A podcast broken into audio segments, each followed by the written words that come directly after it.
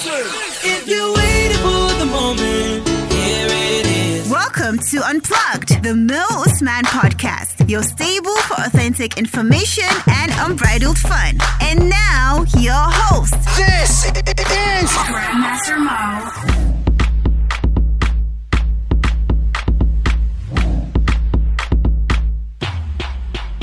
Welcome to Unplugged, the Mo Usman podcast, episode 7. Today on the show, we're going to be talking sexual and gender based violence. With me to discuss this is Hassana Maina, the standstill coordinator at Not Normal, and also the Borno State lead for Not Normal. Welcome to the show. Thank you so much for having me, Mo. Wonderful. Now, being a member of Not Normal, could you explain what the group stands for and what it ultimately hopes to achieve? Uh, okay, um, not Normal started from Arewa Too, um, and the Me Too, the global Me Too movement, but then this one is our own. Okay. So it started when um, Khadija called out her abuser on Twitter, uh, which he apologized after, and um, Okuya Hashim said, why not? Why can't we have our own Me Too movement? And why can't we call it Arewa Me Too? Uh, and that got a whole lot of support from people. Uh, and people started tweeting and uh, putting on the hashtag Arewa ready to after their tweet. Uh, and it was a whole form of an online movement uh, for especially young women uh, who all of a sudden have found a voice uh, to speak out about this issue that affects everyone, right? So basically, that is uh, will Arewa Me Too and Not Normal is about. So after that, the question was what next? And looking at that tweet here, personally, I got I got inspired by it, uh, and I was like, whoever is in Maiduguri and wants to join me to take this message to schools, to everywhere, to the to our homes, to our churches, to uh, uh, Islamia, everywhere, just to send me a DM. And I got a whole lot of DMs from people that were in Maiduguri, from young people. Okay. And we had a meeting. Yeah, and then we had a meeting, and the next thing, we started going to school. And um, then after that, it has been from other states um, started to do something similar. Uh, then we looked at, because the legislations that we have, Yeah. uh, especially with respect to sexual violence in Nigeria, is not is not sufficient, right? Uh, then we look at the Violence Against Persons Prohibition Act, which has been passed already, but for some reason it's not uh, domesticated in some states in the country. Uh, and then we wanted to see why, and we wanted to push for the domestication of the act. Okay. Uh, so that's one of the things that the Not Normal has been working on.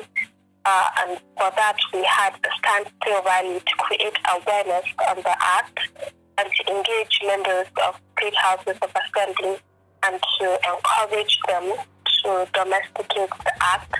Uh, basically, because we have seen how important the act is to domesticate the act in their various states. And um, so good. That's what we've been doing in Not Normal. Okay, so how many states so far have been able to domesticate the VAP Act in northern Nigeria? Uh, we have Kaduna, we have And we have Abuja. So basically, so far, let's say If I can recall, you mentioned you led the, the movement in Maiduguri. If, I- if I can Yeah, recall, the state lead. yeah, I saw a few uh, members of uh, the house there in Maiduguri support the movement. Actually, they came out to support the movement. And Yeah. as of yet, we've still not been able to domesticate it over there.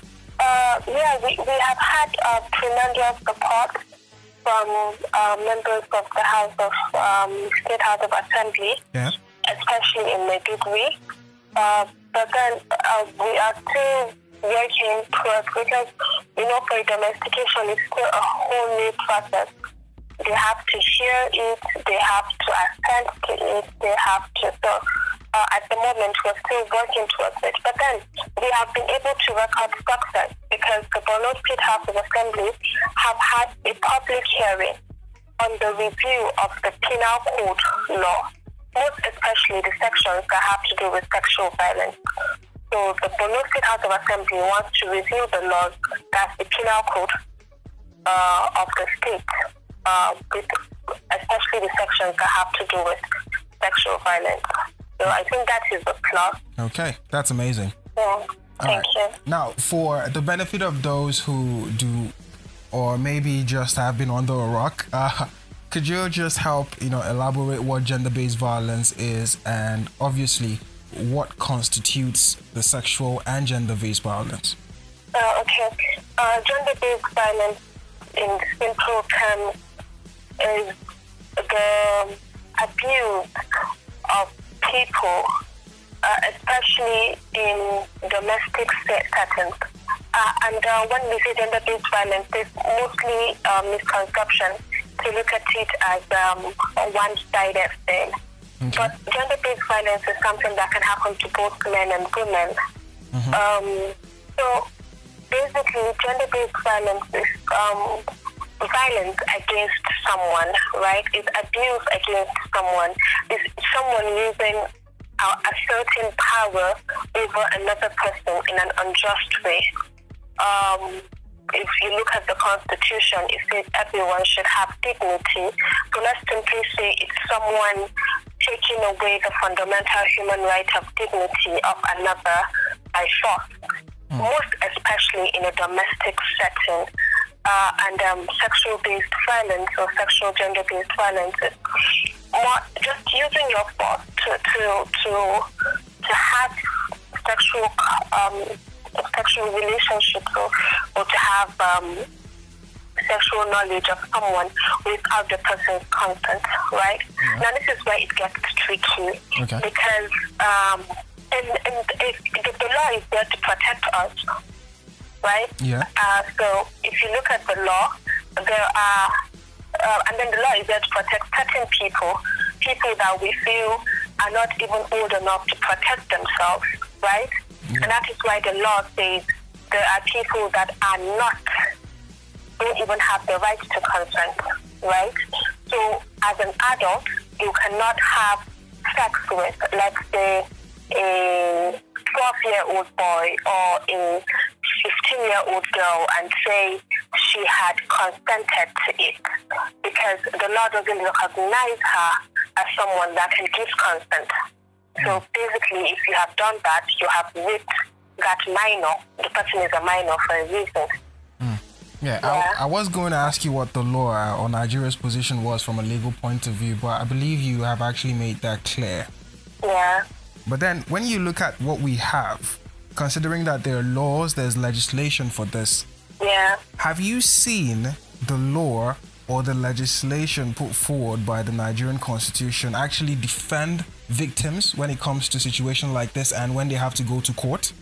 Uh, yeah, so when you look at the legislations that we have, right, in the country, uh, that, that, that um, guide criminal activities like sexual violence, uh, you have the criminal code, and that's the one that's applicable in the south, and you have the penal code, that's the one that's applicable in the north, right? Uh, and most of the time, when they talk about sexual violence or they talk about rape, for instance, uh, they say they talk about penetration, right? They talk about um, it being one gender, right? But we have evolved and we have seen now that sexual violence doesn't necessarily happen to just one person, right? And even where it is no, and rape, rape doesn't only consist of vaginal penetration, right? Taking your organ into someone else's body part, whatever part it is, it's still part of sexual violence, right? And basically, that is what the VAP Act concentrates on. That's the Violence Against Persons Prohibition Act. So it, it has to do, it covers every other, um, every, every other thing that it's lacking in both the penal code and the criminal code. Okay, which is why obviously it needs to be domesticated in every single state of the Yeah. republic. Yeah, yeah. All right. I have one question though regarding why it needs to be domesticated by the states. Couldn't it be pushed for federal legislation and then the states be forced to accept it? Uh, okay, well, I mean, I, I have mentioned this before. it has been passed. So right now, as far as National Assembly is concerned, the Violence Against Persons Prohibition Act is a law Okay. in Nigeria. So, but then because they operate in the federal system, and that is how why you have your federal state house of assembly that makes laws for the whole country. Then you have the state houses of assembly. Right, even though I mean I have problems with that, but that's that, that's going to be a different different topic for a different day. Alright. But um, so the state houses of assembly also have to domesticate it. They have to look at these laws and say, okay, fine, these laws will apply to our part of the state. Alright. Yeah, so that's that's that's how it works All right. most times. I, I just wanted that to be clear because I feel like lots of people are going to have questions regarding it. Okay, let's talk about dealing Yeah. with this whole issue right here in the north. What do you feel like is the biggest challenge or the challenges that the Not Normal campaign is currently dealing with or has dealt with in the past? Uh, basically, I think it's misconception. Okay. Yeah, because I have been on radio stations, and I think apart from misconception, it also has to do with ignorance, and um, it has to do with um, perception, right? We Northerners like to be perceived in a particular way, uh, and when someone comes out to talk about a problem that they feel the person is trying to bring a negative perception to it to us, all whole lot people stand up and say you're lying, even when you're not, right? So um, when you look at that, you realize that's one of our major problems. And then again, with misconception, I have been on radio stations, radio programs where I talk about rape, and when I'm talking about it in Hausa, I realize I have a whole lot of um, whole lot of people commending what we do, right? But then when, um, for instance, if if if someone takes like uh, my Twitter post in English and maybe shares it with a whole lot of um, adding things that are not there. Yeah. It's like, oh, okay, so that's what they mean, when basically that's not what we mean. So again, I think it's education, right?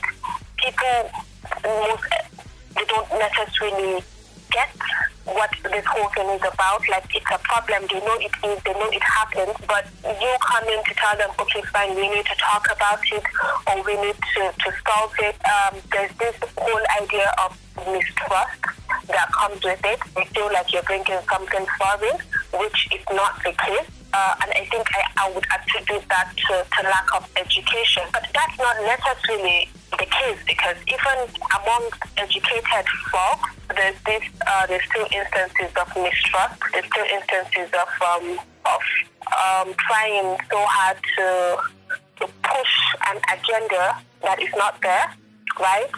Uh, so I think it still now goes back because it still goes now because I mean so it now questions why is there that because this is something that everyone should be against. Uh, so I always like to narrow it down to the culture of shame and silence. Okay. Um, and then that culture of shame and silence have protected so many people uh, from being from being targeted for their bad actions. So because of that, they do not ever want that culture to, to go extinct, right?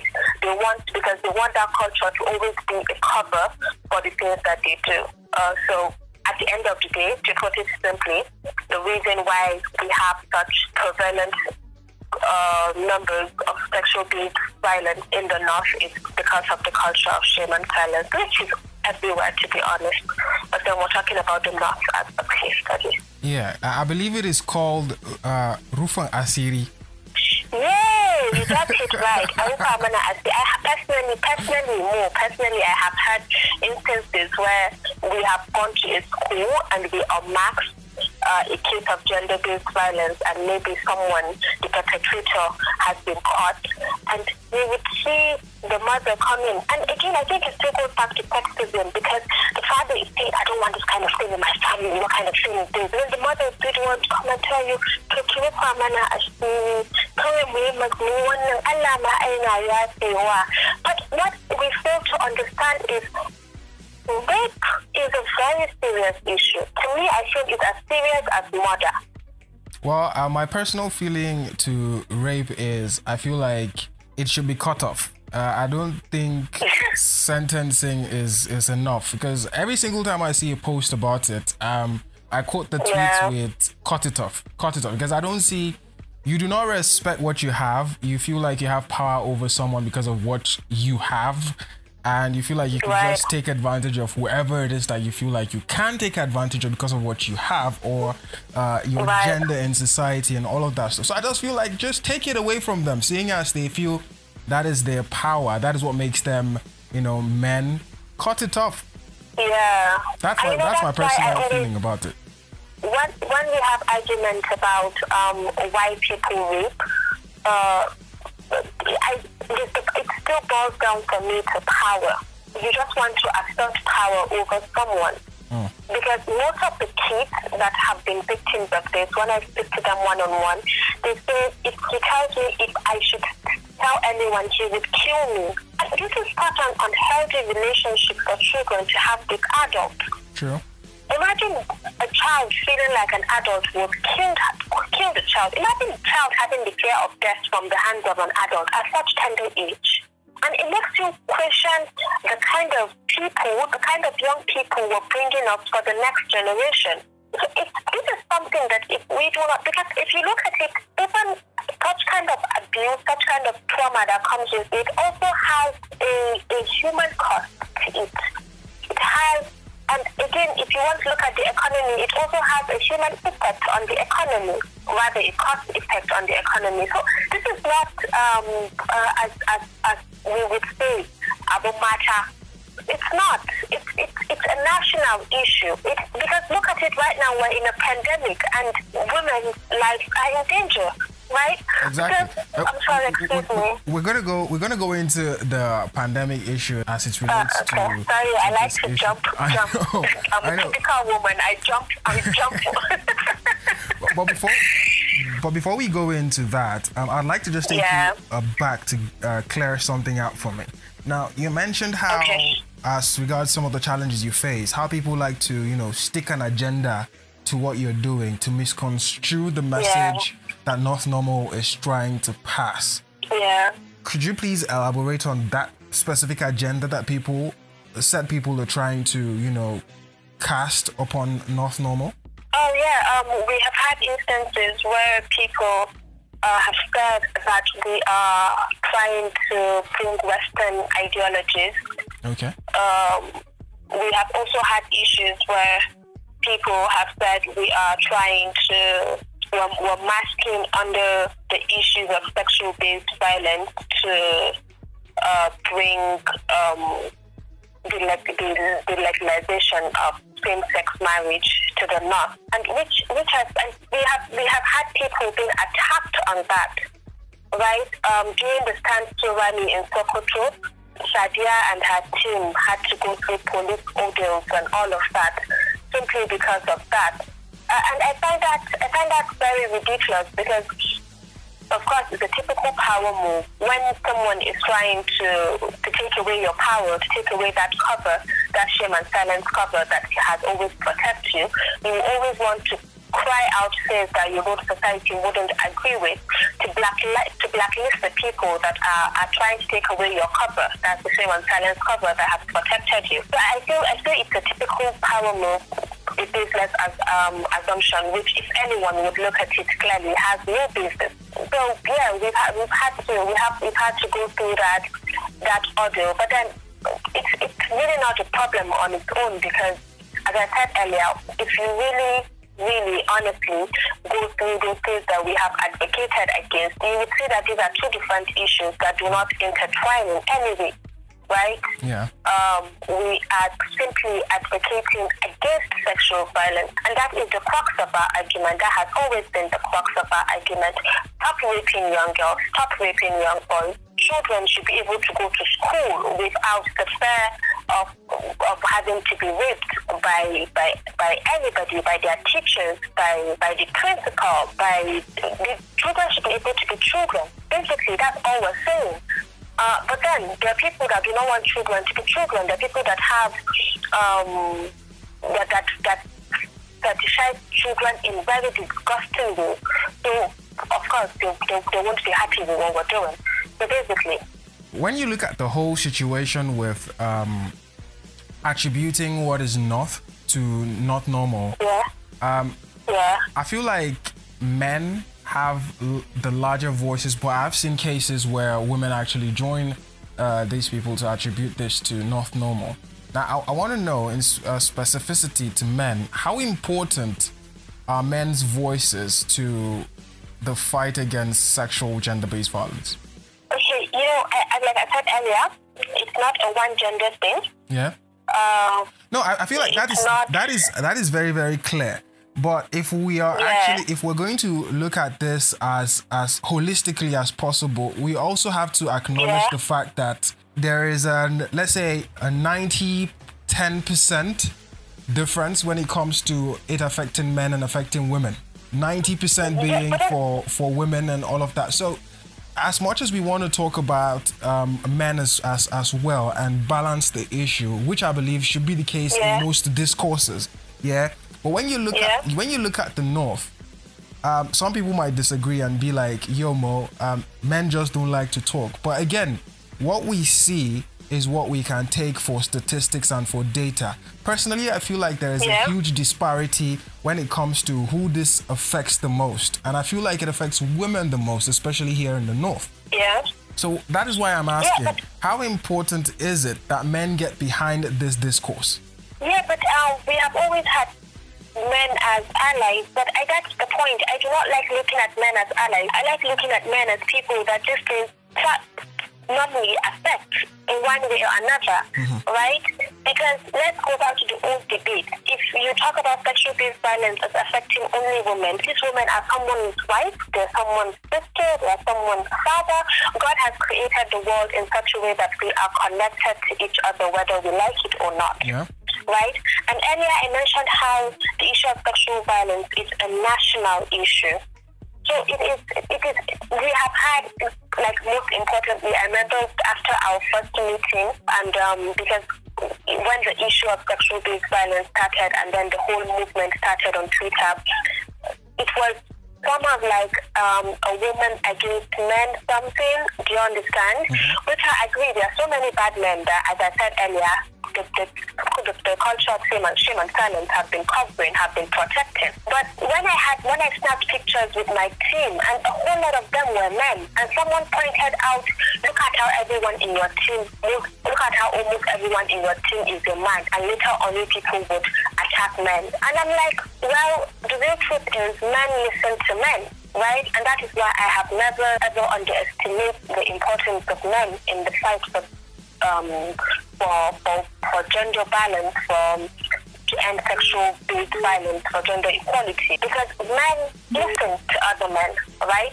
So, um, and then in as much as we have bad men, we also have good men. Like the people I work with in Not Normal, the people I work with in Maiduguri that we go to school, there are people that have understood, there are men that have understood the effects of sexual based violence, there are men that some of them have been victims of it themselves, or they have had family members that have been victims of this, and they have realized that this silence has an effect on all of us, right? And they are speaking out, and which I am tremendously grateful for. But I do not want to look at men as allies. I want to look at men as um, co co-fighters. I want to look at men as um, co. I want us to look at ourselves as we are all in the same boat, right? So it's either we go to safety or we sink. Wonderful. Yeah. Cool. All right. Well, let's move on to the epidemic and the pandemics issue because, as we see, there, there is actually currently a spike in incidents of gender-based violence, including domestic Social abuse.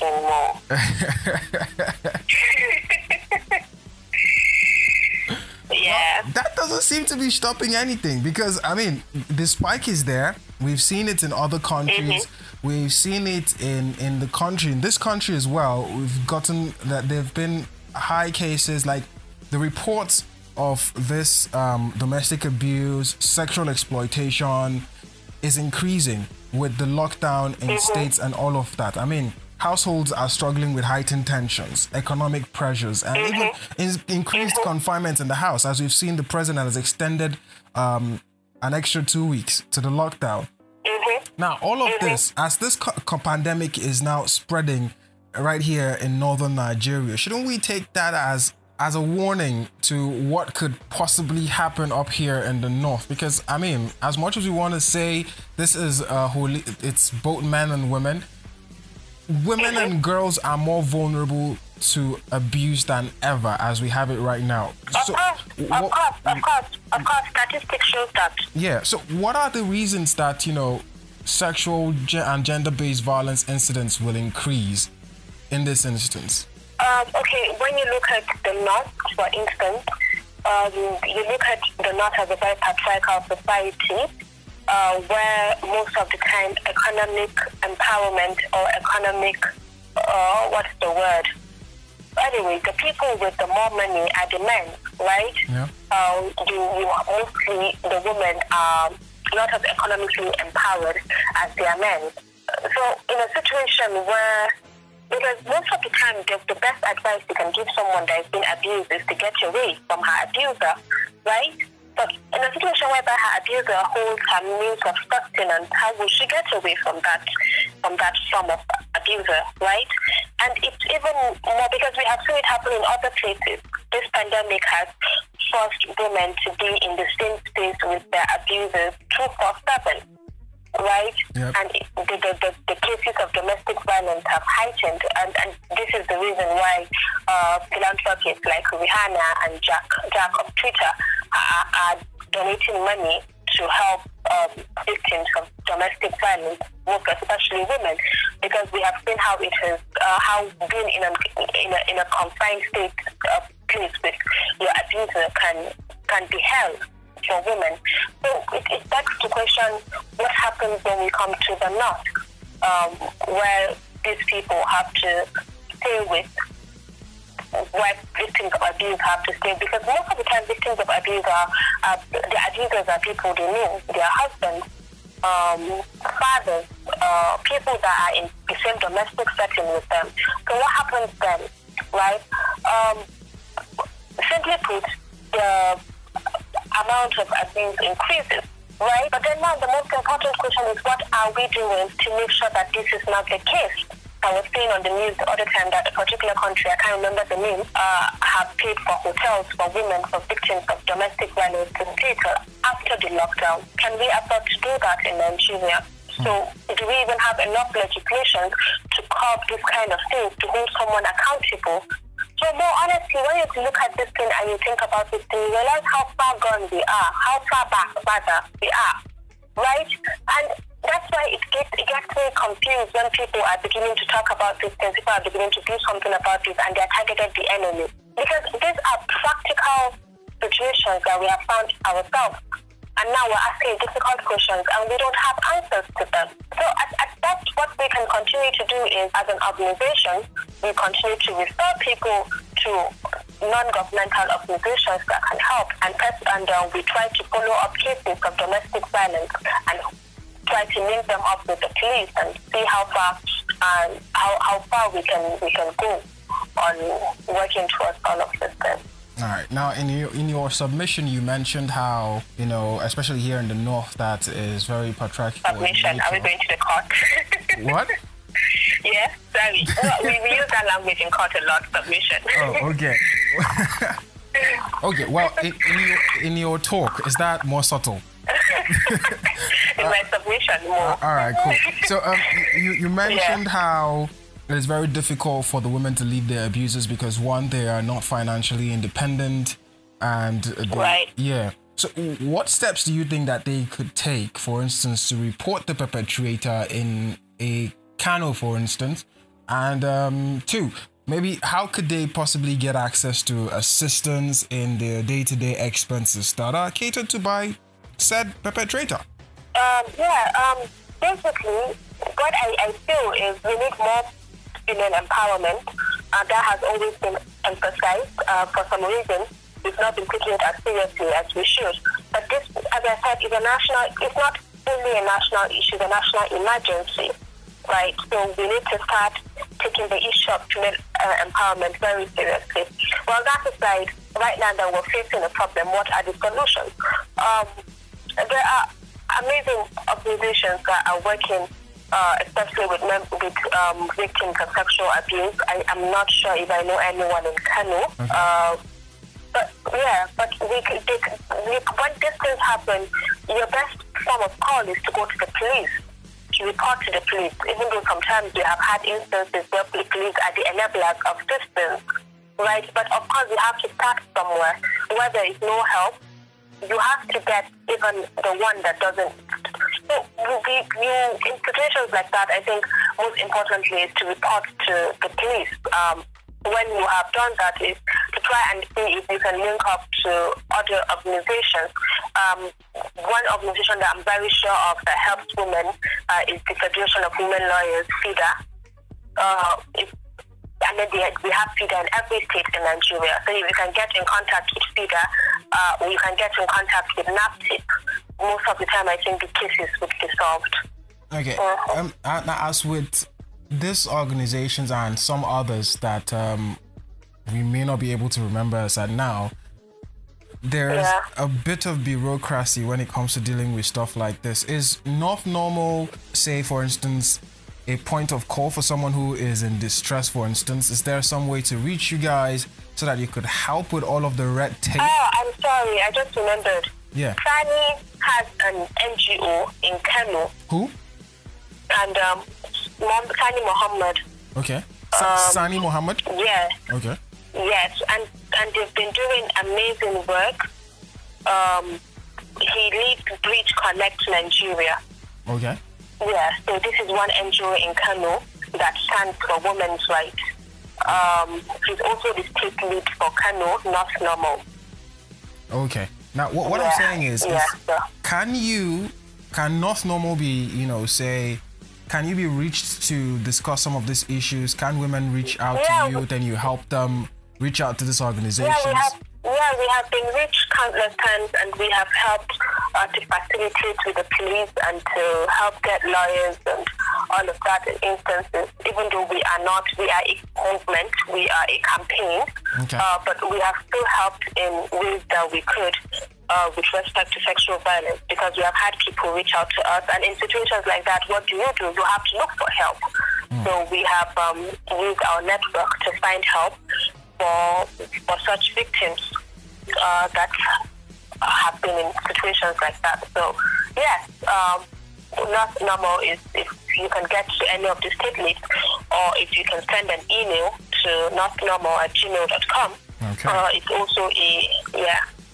That's N O R T H N O R M A L at gmail.com. Yeah, at gmail.com, yeah. All right, wonderful. So, finally, before we go, before I ask my last question, is there anything you feel like we've not been able to? I'm to? going already. That's what I'm I've saying. been enjoying Like, this conversation. I have, I have as well. I have as well. So that's why I want to know if, if there's any any you know anything we haven't talked about that you would love for people to know about. You could as well. Uh, you know, share. okay. Yeah.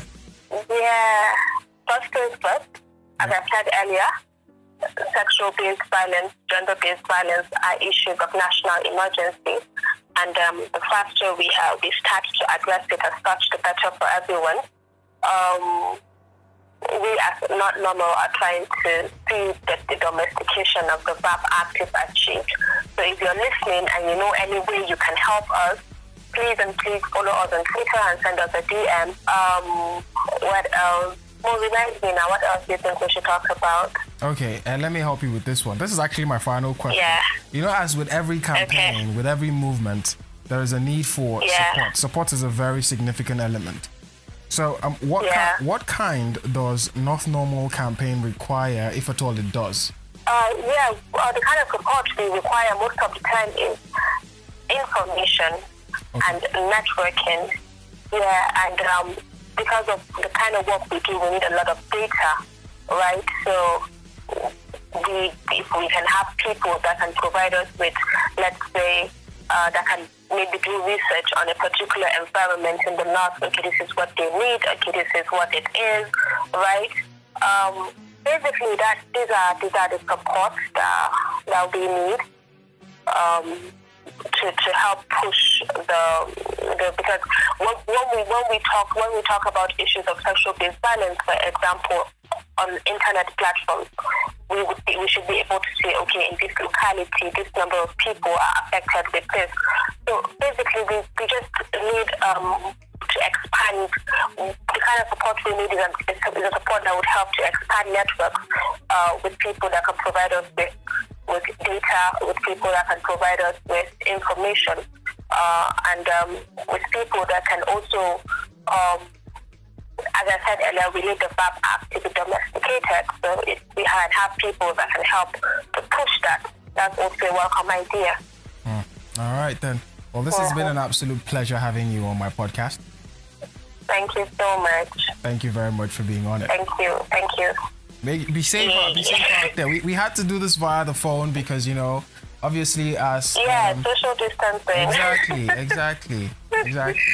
Well, I appreciate you. I contacted you last night and, hey, we're here the next day. This is actually really, really exciting Yeah. for me. Thank you so much. I really appreciate this. It's my pleasure. I should be saying thank you because this is something that's really, really dear to me. 40 minutes.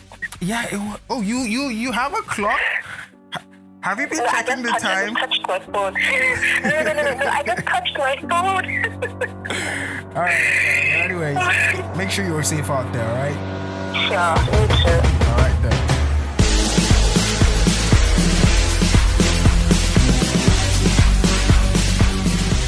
To ensure you don't miss out on the next episode, follow at Mo Usman underscore on Twitter and do turn on those notifications so you don't miss out on anything.